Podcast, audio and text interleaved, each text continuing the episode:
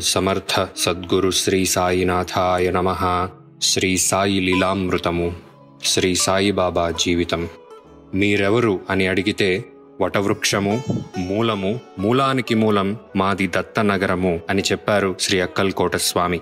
ఆయనే ఇంకొకసారి అఖండ విశ్వమే మేము అన్నారు. శ్రీ సాయిబాబా యొక్క మరొక్క రూపమే శ్రీ అక్కల్కోట స్వామి. వీరిద్దరి చరిత్రలు దత్తావతారమనే బంగారు నాణానికి బొమ్మ బొరుసు అనవచ్చు. వీరు ప్రపంచ చరిత్రలో అవతరించిన మహాత్ములందరిలో అగ్రగణ్యులు. ఈ విషయం శ్రీ మెహర్ బాబా కూడా శ్రీ సాయి ఈ విశ్వమంతటికి గురువు అనదగిన వారని స్పష్టంగా చెప్పారు. ఆయన నివాసం వలన షిరిడి వంటి మారుమూల కుగ్రామం కాశీ తిరుపతి వంటి మహాక్షేత్రమైంది. అయితే ఈ క్షేత్రాలు ఒక మతం వారికి మాత్రమే పవిత్రమైతే షిరిడీని మహాక్షేత్రంగా తలచేవారు ఎందరో అన్ని మతాలలోనూ ఉన్నారు. అక్కడ అనుభవమయ్యే శాంతి అనుభవించవలసిందే గాని మాటలలో చెప్పలేనిది. మనకు ఇంటి వద్ద ఏమి చేసినా శాంతించని మనస్సు షిరిడిలో కాలు పెట్టగానే ప్రాపంచిక వ్యవహారాలన్నింటినీ మరచి మహాశాంతిని పొందుతుంది. ఎక్కడ అలా శాంతి లభిస్తుందో అదే మన పరమ గమ్యమన్నది ఋషివాక్యం. శ్రీ సాయిబాబా షిరిడిలో సుమారు అరవై సంవత్సరాలు నివసించినప్పటికీ ఆయన కీర్తి మధ్యాహ్న సూర్యుని శోభలాగా అన్ని దిక్కుల ఆ కాలంలోనే వ్యాపించినప్పటికీ అసలు ఆయన పేరేమో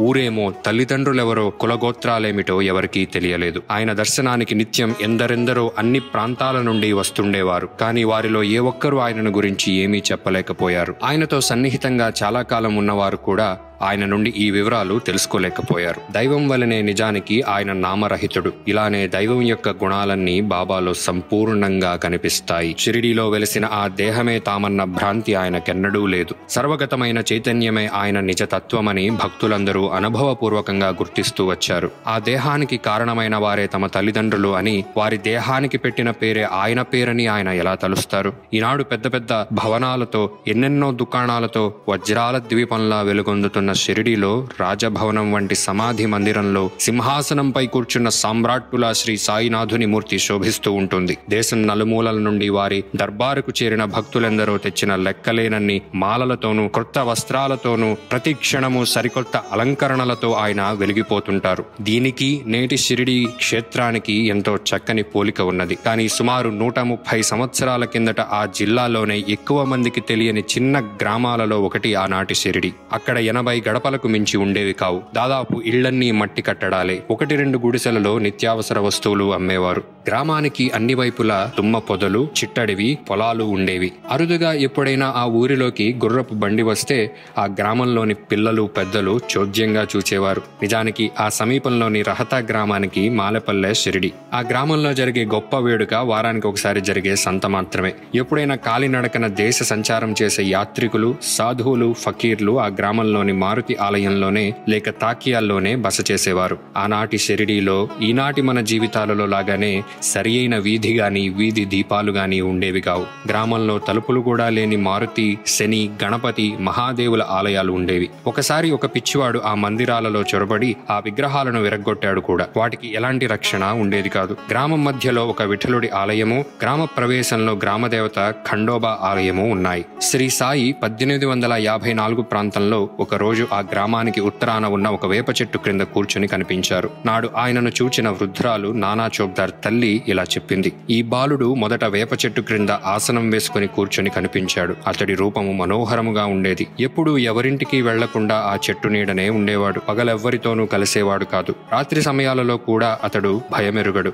చూడడానికి చిన్నవాడే అయినా అతడి చర్యలు అతడు మహాజ్ఞాని అని సూచించేవి. అంత చిన్న వయస్సులో చలికి వేడికి చలించక తపస్సు చేసే అతడిని చూచి అందరూ ఆశ్చర్యపోయారు. అతడు వైరాగ్యమూర్తి. అతని స్థితి ఎవరికి అంతుపట్టనిది. ఈ కుర్రవాడు అకస్మాత్తుగా ఎక్కడి నుండి వచ్చాడా? అని అందరూ అనుకునేవారు. ఒకసారి గ్రామదేవత ఖండోబా ఒకరికి పూనితే గ్రామస్తులందరూ అతనిని ఇతని కన్నా పుణ్యాత్ములెవరు? ఇతడు ఎక్కడి నుంచి వచ్చాడు? అని అడిగారు. ఆ గణం వారి చేత ఒక గడ్డపార తెప్పించి ఆ చెట్టు క్రింద ఒక చోట త్రవించాడు ఇక్కడ ఒక బండ దాని క్రింద కొన్ని ఇటుకలు కనిపించాయి. ఆ బండను తొలగిస్తే దాని అడుగున భూగర్భంలోనికి దారి కనిపించింది. అందులో తిని వదిలేసిన పదార్థాలు పూజా ద్రవ్యాలు వెలుగుతున్న నాలుగు ప్రమిదలు ఉన్నాయి. అప్పుడు ఆ గణం ఈ బాలుడిక్కడ పన్నెండు సంవత్సరాలు తపస్సు చేశాడు. చేశాడు అని చెప్పాడు. అప్పటి నుండి ప్రజలు అనేక ప్రశ్నలతో ఆ బాలుణ్ణి విసిగించసాగారు. అతడు అది గురుస్థానమని ఆ బండను తిరిగి మూసివేయాలని చెప్పి అలానే చేయించాడు. తర్వాత కూడా ఒకసారి ఆ వేప చెట్టు దగ్గరున్న భవనానికి మరమ్మతులు చేస్తుంటే దాని క్రింద ఆ భూగ్రహము సమాధి కనిపించాయి. వాటిని గురించి అడిగిన భక్తులతో కూడా బాబా అలానే చెప్పారు. తర్వాత అక్కడ ఒక రోజున పిల్లలు ఆడుకుంటూ ఆ బండను తొలగించి చూచారు. అక్కడ భూమిలోకి మెట్లు చాలా పొడవుగాను చీకటిగాను ఉన్న గుహ కనిపించాయట. ఈ వివరాలు శ్రీ సాయి శరణానంద ఇలా వ్రాశారు. ఒకప్పుడు బాబా మసీదులో ధుని దగ్గర ఉన్న స్తంభాన్ని నాకు చూపి దాని క్రిందనే ఒక గుహ ఉన్నదని తామందులో నివసించామని ఎవరైనా మహాత్ములు వచ్చినప్పుడు తప్ప తామెప్పుడు బయటకు వచ్చేవారు కారని తమ గడ్డం పొడుగ్గా పెరిగి నేలను తాకేదని నాతో స్వయంగా చెప్పారు. బాబా మరొకప్పుడు సగుణమేరు నాయక్తో ఏమిటి ఒకటి రెండు రోజుల ఉపవాసానికి కూడా తట్టుకోలేవా? నేను పన్నెండు సంవత్సరములు కేవలం వేపాకుచిని జీవించాను అన్న మాటలు ఈ వృత్తాంతాన్ని బలపరుస్తాయి. ఫిబ్రవరి పద్నాలుగు పంతొమ్మిది వందల పన్నెండున సాయి తాము చేసిన గురుసేవ గురించే కాబోలు ఇలా చెప్పారు. తామెన్నో కష్టాలు కోర్చామని నెలల తరబడి ఆహారం లేకుండా ఉన్నామని వేప మొదలైన ఆకులు మాత్రమే తిన్నామని చెప్పారు. భగవంతుని కృప వలన ఆయన శరీరం శుష్కించి ఎముకలు కూడా నిలువజాలని స్థితిలో ఉన్నప్పటికీ తమకు ప్రాణం పోలేదన్నారు. ఈ బాలునికి పదహారు సంవత్సరాల లోపలే అంత గడ్డమెలా పెరిగింది? అసలు ఆయన వయస్సెంత? ఒకప్పుడు ధూలియా కోర్టులో ఒక దొంగ తన వద్ద పట్టుబడిన వస్తువులను తను దొంగలించలేదని తనకు సాయిబాబా ఇచ్చారని చెప్పాడు. అంతటా కోర్టు వారు సాయిబాబాను కోర్టుకు హాజరుగమ్మని సమన్లు జారీ చేశారు. బాబా ఎందరికో పూజ్యులవడం వలన భక్తులు పెట్టుకున్న అర్జీని అనుసరించి ఆయన వద్దకే కోర్టు ప్రతినిధి వచ్చి విచారణ జరిపాడు. దానిలోని ముఖ్యాంశాలివి. న్యాయవాది ఇలా అడిగారు. మీ పేరేమి? బాబా ఈ రకంగా సమాధానం ఇచ్చారు వీరంతా నన్ను సాయిబాబా అంటారు. మీ తండ్రి పేరు? అది సాయిబాబాయే. మీ గురువు పేరు? వెంకూస. మీ మతం? కబీరు. కులం? దైవం. మీ వయస్సు? లక్షల సంవత్సరాలు. సరిగ్గా చెప్పండి. నేనెన్నడూ అబద్ధం చెప్పను అని సెలవిచ్చారు సాయిబాబా. అంటే సాయి నామ రూప కుల మత వయోభేదాలకు అతీతులు సర్వవ్యాపి అయిన ఆత్మయే అని స్పష్టమవుతుంది. ఆయన వయస్సు అపారమని తెలిపే ఆధారాలెన్నో ఉన్నాయి. అక్కల్కోటలో దత్తావతారంగా ప్రసిద్ధికెక్కిన శ్రీ స్వామి సమర్థ నిర్యాణం చెందబోతూ కన్నీరు కారుస్తున్న భక్తునితో సిరిడిలో నా అవతారమూర్తి నీకు లభిస్తారు ఆయనను సేవించు నీకే కొరత ఉండదు అని చెప్పారు. సాయిబాబా కూడా ఎందరో భక్తులకు అందుకు తగిన అనుభవమిచ్చారని మీరు వినబోతారు. అంటే అక్కల్కోట స్వామియే సాయి అన్నమాట. ఈ ఇద్దరు సమకాలికులవడం ఒక అంతుబట్టని దైవ లీల అంటే ఆ స్వామి వయస్సు పుట్టు పూర్వోత్తరాలే సాయి యొక్క వృత్తాంతమన్నమాట. ఆ స్వామి వయస్సు వందల ఏండ్లు ఆయన రెండవ దత్తావతారమైన శ్రీ నరసింహ సరస్వతియే. అంటే వారికి పూర్వావతారమైన శ్రీపాద శ్రీవల్లభులే. అంటే స్వయంగా సనాతుడైన దత్తస్వామియే అన్నమాట. ఆయనందరికో అటువంటి దివ్య దర్శనాలు ఇచ్చారు. అంతేకాదు ప్రొఫెసర్ బాలకృష్ణ ఉపాసని శాస్త్రి ఒకప్పుడు ఋషికేశ్ తపోవనము వెళ్ళినప్పుడు అక్కడ అపారమైన వయస్సు గల ఒక సాధువును దర్శించాడు. తర్వాత చాలా కాలానికి అతడు సాయిని దర్శించినప్పుడు ఆ తపోవన సాధువు తామేనని ఆయన నిరూపించారు. అంటే సాయి వయస్సు కూడా అపారమే గదా? అలానే రాజ్యం కోల్పోయి తిరుగుతున్న హుమాయూన్కు తమ ఆశీస్సుల వల్లనే అక్బర్ చక్రవర్తి పుట్టాడని ఆ ముందటి జన్మలో తపస్సు చేసిన ముకుంద బ్రహ్మచారి అలా జన్మించాడని సాయి ఒక భక్తునితో చెప్పారు.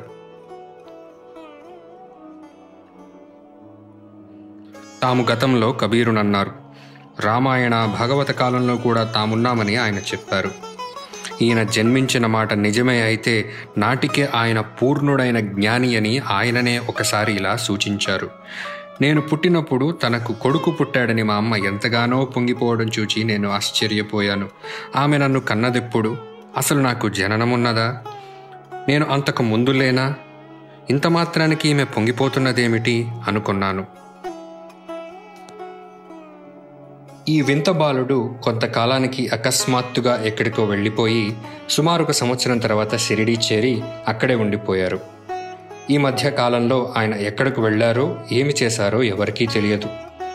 ఆ కాలంలో తాము విస్తారంగా దేశ సంచారం చేశామని కొంతకాలం అలీ అను ముస్లిం మహాత్ముని దగ్గర తర్వాత రహటాలోని చావడిలోనూ ఉన్నామని కుసాల్ భావు అనే భక్తునితో సాయియే చెబితే అతడు చంద్రబాన్ సేఠ్కు చెప్పాడు. ఆ కాలంలో దౌలు సేఠ్ ఆయనను చూచాడట కూడా. ఈ అలీగారి చిత్రపటం పంతొమ్మిది వందల పద్దెనిమిది తర్వాత కూడా అహ్మద్నగర్లోని రహటేకర్ వాడాలో ఉండేది. తర్వాత తాము అహ్మద్నగర్ నుండి రహటా వచ్చి కొంతకాలానికి షిరిడీ చేరామని శ్రీ సాయి కుశాల్ భావుకు చెప్పారు. మరొకప్పుడు శ్రీమతి కాశీబాయి కణీత్కర్ అనే భక్తురాలితో శ్రీ సఖారాం మహారాజ్ అనే గొప్ప సాధువుతో కలిసి కొంతకాలం ఉన్నామని ఆయన తమ గురు బంధువు అని అక్కడ ఆయనతో కలిసి ఒక మామిడి మొక్క నాటామని బాబా చెప్పారు. జోగ్ అనే భక్తుడు ఈ ఇద్దరిని దర్శిస్తుండేవాడు. ఒకసారి జోగ్ అంగోన్ కవాడ్లోని ఆ మామిడి చెట్టుకాయ కోసి షిరిడీకి తీసుకువెళ్ళాడు. కానీ అది పచ్చిదని దారిలో రెండు మామిడి పండ్లు కొని అతడు బాబాకు సమర్పించాడు. బాబా ఆ పండ్లను స్వీకరించక ఆ మొదటి కాయనే కోరి తీసుకున్నారు. దానిని చూడగానే ఆనంద భాష్పాలతో ఆయన కళ్ళు నిండాయి. దానిని అటు ఇటు త్రిప్పి చూచి ఇది ఇంకా పండలేదు అన్నారు. అవునన్నాడు జోగ్. సాయి మరి కొద్దిసేపు దానిని తదేకంగా చూచి దానిని కోయించి భక్తులందరికీ పెట్టించారు. అదెంతో మధురంగా ఉండడం చూచి అందరూ ఆశ్చర్యపోయారు.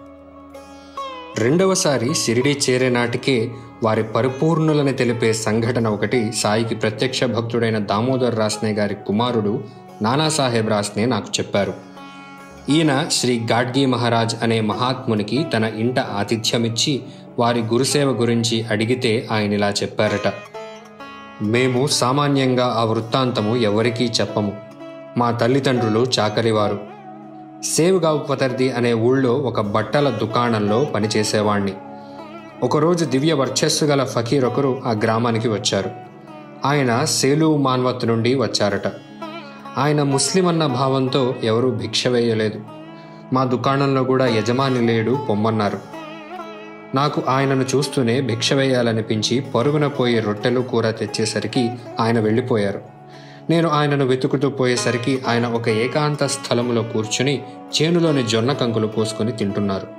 నన్ను చూచి కోపంతో నీవిక్కడికెందుకొచ్చావు? అని గర్జించారు మీకెవరు భిక్ష వేయలేదనే గమనించి ఇంటి నుంచి భిక్ష తెచ్చాను అన్నాను. ఓహో నేనేమి కోరితే అది ఇస్తావా ఏం? అని ఎత్తిపొడుపుగా అన్నారు. నా దగ్గర లేని డబ్బు తప్ప మీరేమి కోరినా ఇస్తాను అన్నాను. అయితే నీ ప్రాణమివ్వు అన్నారు పంతంగా. అది నేను ఇవ్వగలిగింది కాదు మీరే తీసుకోండి. నాకు ఈ జీవితం అంటే విరక్తి పుట్టింది అన్నాను. ఆ ఫకీరు నవ్వి నా తలపై చేయి పెట్టి ఆశీర్వదించారు. వెంటనే నా హృదయంలో చెప్పలేని మార్పు వచ్చింది. వారి సన్నిధి తప్ప మరేమీ కావాలనిపించలేదు. వారికి భిక్ష ఇచ్చాక ఇంటికి వెళ్ళి నాకు ఒక గొప్ప గురువు దొరికారని నేను ఇక సంసారంలో జీవించలేనని చెప్పి వేగంగా ఫకీర్ వద్దకు చేరుకున్నాను. ఆయన నన్ను చూస్తూనే ఉగ్రులై దుష్టుడా నీకిచ్చింది చాలక ఇంకా పీడించుకు తినాలని వచ్చావే? అని గద్దించి ఆ పక్కనున్న శ్మశానంలోకి వెళ్ళారు. నేను మిమ్మల్ని విడిచి బ్రతకలేను అంటూ వారిని అనుసరించాను. అక్కడొక సమాధి పక్కన గుంట త్రవ్వి అందులో రెండు కుండలు నీరు పోయమన్నారు. నేను అలానే చేశాను. ఆయన ఆ నీరు మూడు దోసేళ్ళు తాగి నన్ను త్రాగమన్నారు. అవి త్రాగగానే నాకు చాలాసేపు బాహ్య స్మృతి లేకుండా పోయింది. నాకు స్పృహ వచ్చేసరికి ఆయన ఎటో వెళ్ళిపోయారు. నేను ఆయన కోసం చాలా కాలం వెతికి చివరకు షిరిడీలోని మసీదుకు చేరాను. లోపల తెరలు దించి ఉన్నాయి. అచ్చట ఫకీరు స్నానం చేస్తున్నారు. నేను తెరపైకెత్తి చూచాను. నన్ను అనుగ్రహించిన ఫకీరే ఆయన. నన్ను చూస్తూనే పట్టరాని కోపంతో ఆయన దుష్టుడా ఇప్పటికే నా రక్తమాంసాలు పీక్కు తిన్నావు. ఎముకలు కూడా తినాలని వచ్చావట్రా? అని ఒక ఇటుక విసిరారు. అది నా నొసట తగిలి నెత్తురు కారింది. మరుక్షణమే ప్రేమగా ఆయన నిన్ను పూర్ణంగా అనుగ్రహించాను.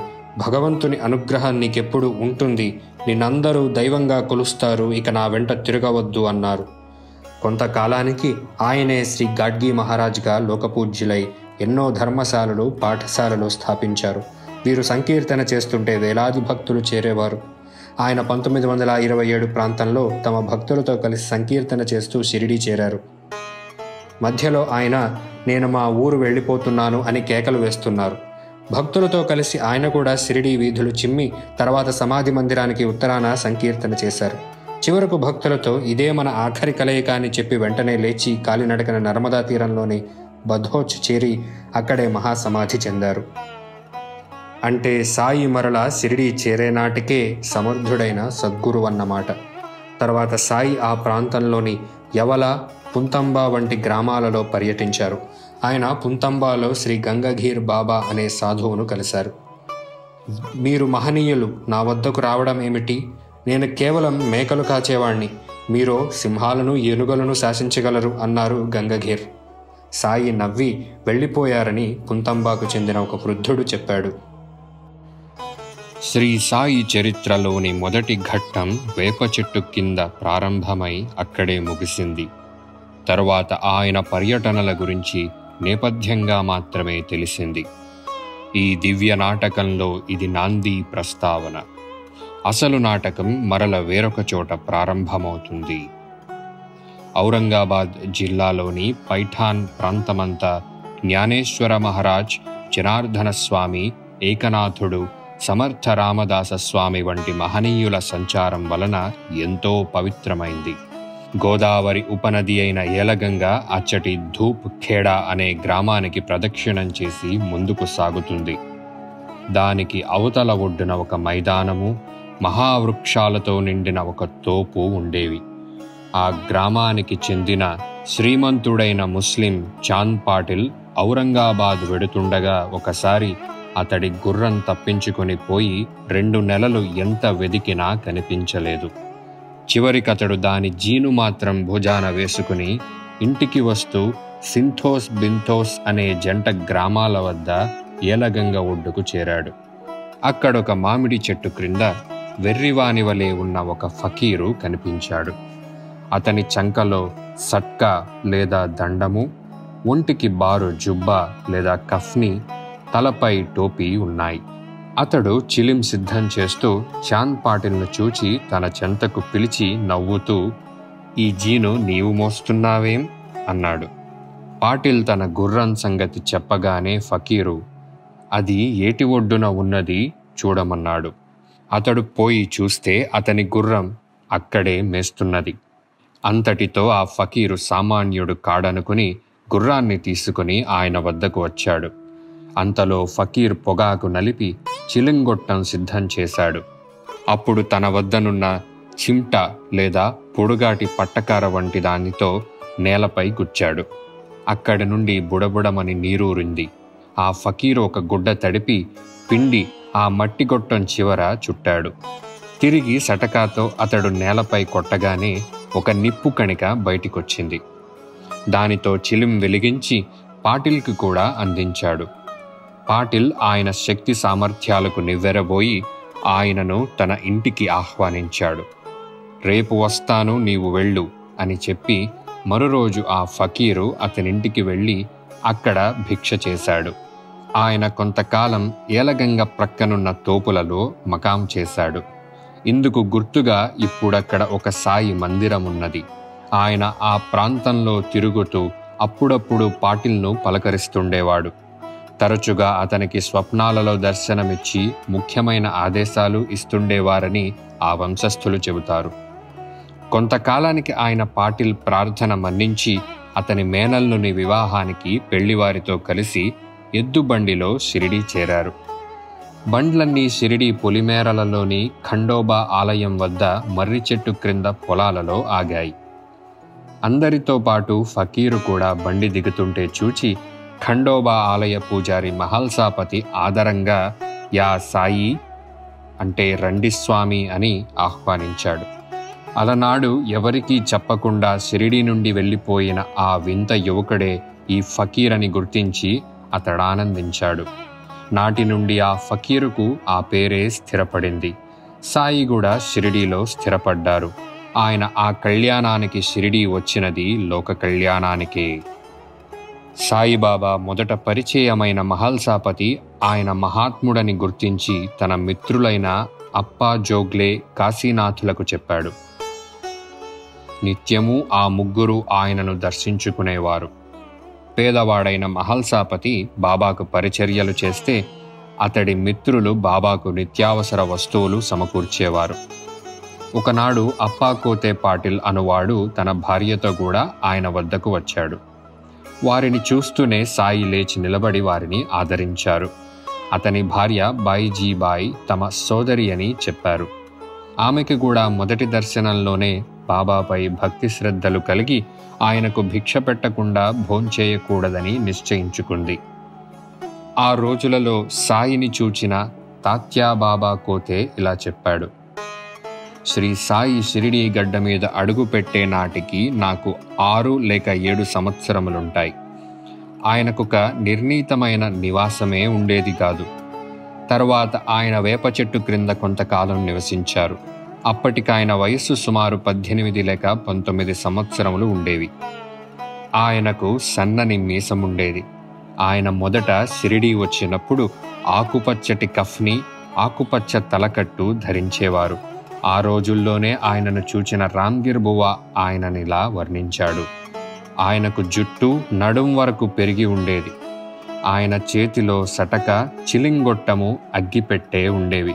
నిత్యం గ్రామంలో భిక్ష చేసేవారు. ఆ రోజులలో ఆయన రోగులకు ఉచితంగా వైద్యము అవసరమైతే స్వయంగా రోగికి పరిచర్యలు కూడా చేసేవారు. ఉదాహరణకు ఒక రోగికి సాయి మందిచ్చి అతని కణతల మీద వీపు మీద సూదులతో కాల్చారు. అంతటితో అతనికి ఆ వ్యాధి తగ్గిపోయింది. అలానే గణపత్ హరికనాడేకు కుష్టు జ్వరము వచ్చాయి. అతని చికిత్సకని బాబాను వారింటికి తీసుకొచ్చాడు అమీన్ భాయ్. బాబా అతనిని పరిశీలించి అతనితో ఒక పామును పట్టుకొమ్మని కుష్ఠురోగిని పాము కరవదని చెప్పి అతడు పట్టుకున్న పాము విషంతోనే మందు చేసి అతనికిచ్చారు. అతనికి దాంపత్యం నిషేధించారు. అతనికి వ్యాధి తగ్గనారంభించేసరికి అతడా నియమం ఉల్లంఘించడంతో రోగం తిరగబెట్టింది. బాబా అతనికింకా మందివ్వలేదు. కొద్ది రోజులలోనే అతడు మరణించాడు. అప్పటి నుండి ఆయన రోగులకు మందివ్వడం మానివేసి ఊది మాత్రమే ఇవ్వసాగారు. సాయి చరిత్రలోని ఈ మొదటి దశ గురించి ఆయనతో ఎంతో సన్నిహితంగా ఉన్న తాత్యాకోతే పాటిల్ బాయిజాబాయి కుమారుడు ఇంకా ఇలా చెప్పాడు. శ్రీ సాయి షిరిడీ గడ్డ మీద అడుగు పెట్టేప్పటికీ ఆయనకొక నిర్ణీతమైన నివాస స్థలమే ఉండేది కాదు. కొద్ది రోజుల తర్వాత ఆయన మసీదులో సుమారు పది మాసాలు ఉన్నారు. తర్వాత వేప చెట్టు క్రింద ఆ తర్వాత మరల మసీదుకు వచ్చి సమాధి చెందే వరకు అక్కడే ఉండిపోయారు. నేను మారుతి ఆలయంలోని స్కూలులో చదువుకుంటుండగా బాబా భిక్షకు మా ఇంటికి వచ్చేవారు. నేను మరికొందరు పిల్లలు మసీదు ముంగిట నిలిచి బాబాను వెక్కిరించి కవ్వించేవారము. ఆయనకు సన్నని మీసం ఉండేది. ఆయనెప్పుడూ మసీదులో ఒక స్తంభం ప్రక్కనే మౌనంగా కూర్చుని ఉండేవారు. రఘు పాటిల్ రోజు మసీదు గేటు వద్ద నిలచి ఆయనపై రాళ్ళు రువ్వేవాడు. ఒక్కొక్కప్పుడు బాబా మమ్మల్ని తిట్టేవారు. మేము పెద్దగా నవ్వి ఆయన సట్కా తీసుకోగానే పరుగెత్తేవాళ్ళం. మసీదులో రెండు మూడు సంవత్సరములు నివసించాక ఆయన లిండి మరియు సిరా అను ఉపనదుల మధ్యనున్న చెట్ల తోపులో సుమారు రెండు సంవత్సరాల ఆరు మాసాలు ఉన్నారు. అక్కడ భక్తులలో ఎవరో ఒకరు నిత్యము ఆయనకు భిక్ష ఇచ్చేవారు. నేను రఘుపాటిల్ మరిద్దరి ముగ్గురితో కలిసి ఆయనను దర్శించేవాళ్ళము వామనరావు డెంగలే కూడా వారి దర్శనానికి వస్తుండేవాడు. రెండవసారి సాయి షిరిడి వచ్చే నాటికి ఒక వింత సాధువు కూడా అచ్చటికి చేరాడు. శంకర నారాయణ వైద్య అనువాడు నానావల్లి అనే మహాత్ముని సమాధిని సేవిస్తుండేవాడు. ఒకనాడు ఆ మహనీయుడు స్వప్న దర్శనమిచ్చి షిరిడీ వెళ్ళమని ఆదేశించగా అచ్చటికి చేరాడు. సాయి రాగానే వారిని చూస్తూనే గొప్ప మహాత్ముడని గుర్తించి ఎంతో చనువుగా మామా వచ్చావా? అన్నాడు. నోరెత్తవద్దు అని బాబా మందలించడం వలన అతడు ఆయనను గురించి పెదవి విప్పి ఎవరితోనూ చెప్పలేదు. సాయి తరచుగా రాత్రి సమయాల్లో ఫకీర్ల చావడి లేదా తాకియాకి వెళ్ళి మధురంగా పాడుతూ కాళ్ళకు గజ్జలు కట్టుకుని తన్మయత్వంతో నాట్యం చేసేవారు. ఆయన ఒకప్పుడు అరబ్బీ పార్సీ భాషలలో పాటలు పాడుతూ మరొక్కప్పుడు కబీరు తుకారాం రాసిన పాటలు పాడేవారు. ఈ విషయాన్ని తాత్యా పాటిల్ ఇలా చెప్పాడు. ఒక్కొక్కప్పుడు బాబా పారవస్యంలో ఉండేవారు. అప్పుడు చేతిలో తంబుర ధరించి ఒళ్ళు మరచి నృత్యం చేసేవారు. ఎంతో క్రమబద్ధమైన కదలికలు కర నేత్ర హస్తముల భంగిమలు ప్రేక్షకులను మంత్రముగ్ధులను చేసేవి. పిల్లన గ్రోవి వాయిస్తున్న భంగిమలో నిలిచినప్పుడు సాక్షాత్తు బృందావన కృష్ణుని చూస్తున్నట్లే ఉండేది. ప్రేక్షకులకు కూడా పారవస్యం కలిగి ఏదో అలౌకికమైన దృశ్యం చూస్తున్నట్లనిపించేది. ఇలా పద్దెనిమిది వందల తొంభై వరకు చేశారు. తరువాత కూడా ఆయనకు ఈ కళల పట్ల ఆసక్తి ఉండేది కానీ వాటిని భక్తి ప్రపత్తుల కోసం మాత్రమే వినియోగించకుంటే మనిషికి అధోగతి తప్పదనేవారు.